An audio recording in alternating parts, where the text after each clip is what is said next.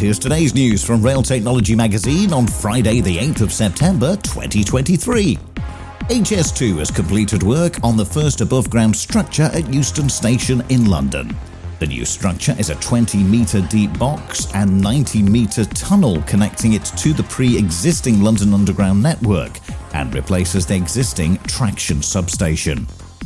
Hitachi Rail has completed 30 new trams for Turin's tram network.